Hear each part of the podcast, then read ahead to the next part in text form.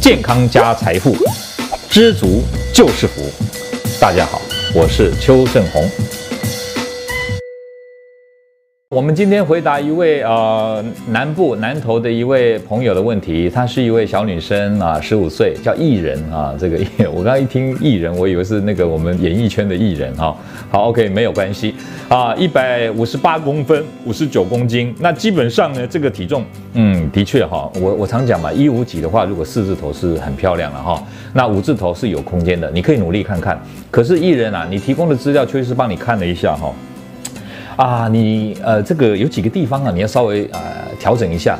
呃，你如果希望你的肚子不要那么的大啊，不要那么的突突的，对吧？能纤细一点，那有几个地方。第一个哈、哦，你说你会吃点心呐、然后还会喝这个含糖饮料啊，其实这个是不 OK 的哦，知道吗？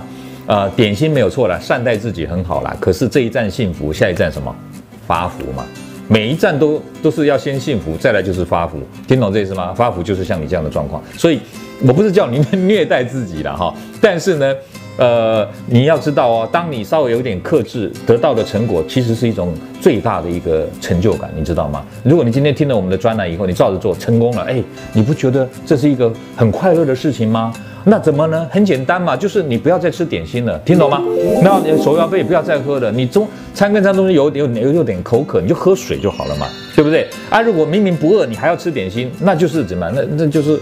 啊，怎么讲？就是，啊，那纵容自己，哦，那也不叫善待自己，纵容自己，对不对？你真的嘴馋，你就嚼嚼口香糖嘛，把那个饥饿感，呃呃，度过去就好了，对不对？你在国外为了这个，呃，这个怎么样克服这种看到好吃的面包好香哦，甜食好好可口哦，很想吃的冲动？他们研究就是说，其实当你看到这个时候，来一点，呃，这个刺激来了，你这个时候怎么办？克服这个冲动呢？很简单，就是快走十五分钟。举例来说，下课十分钟嘛，对不对？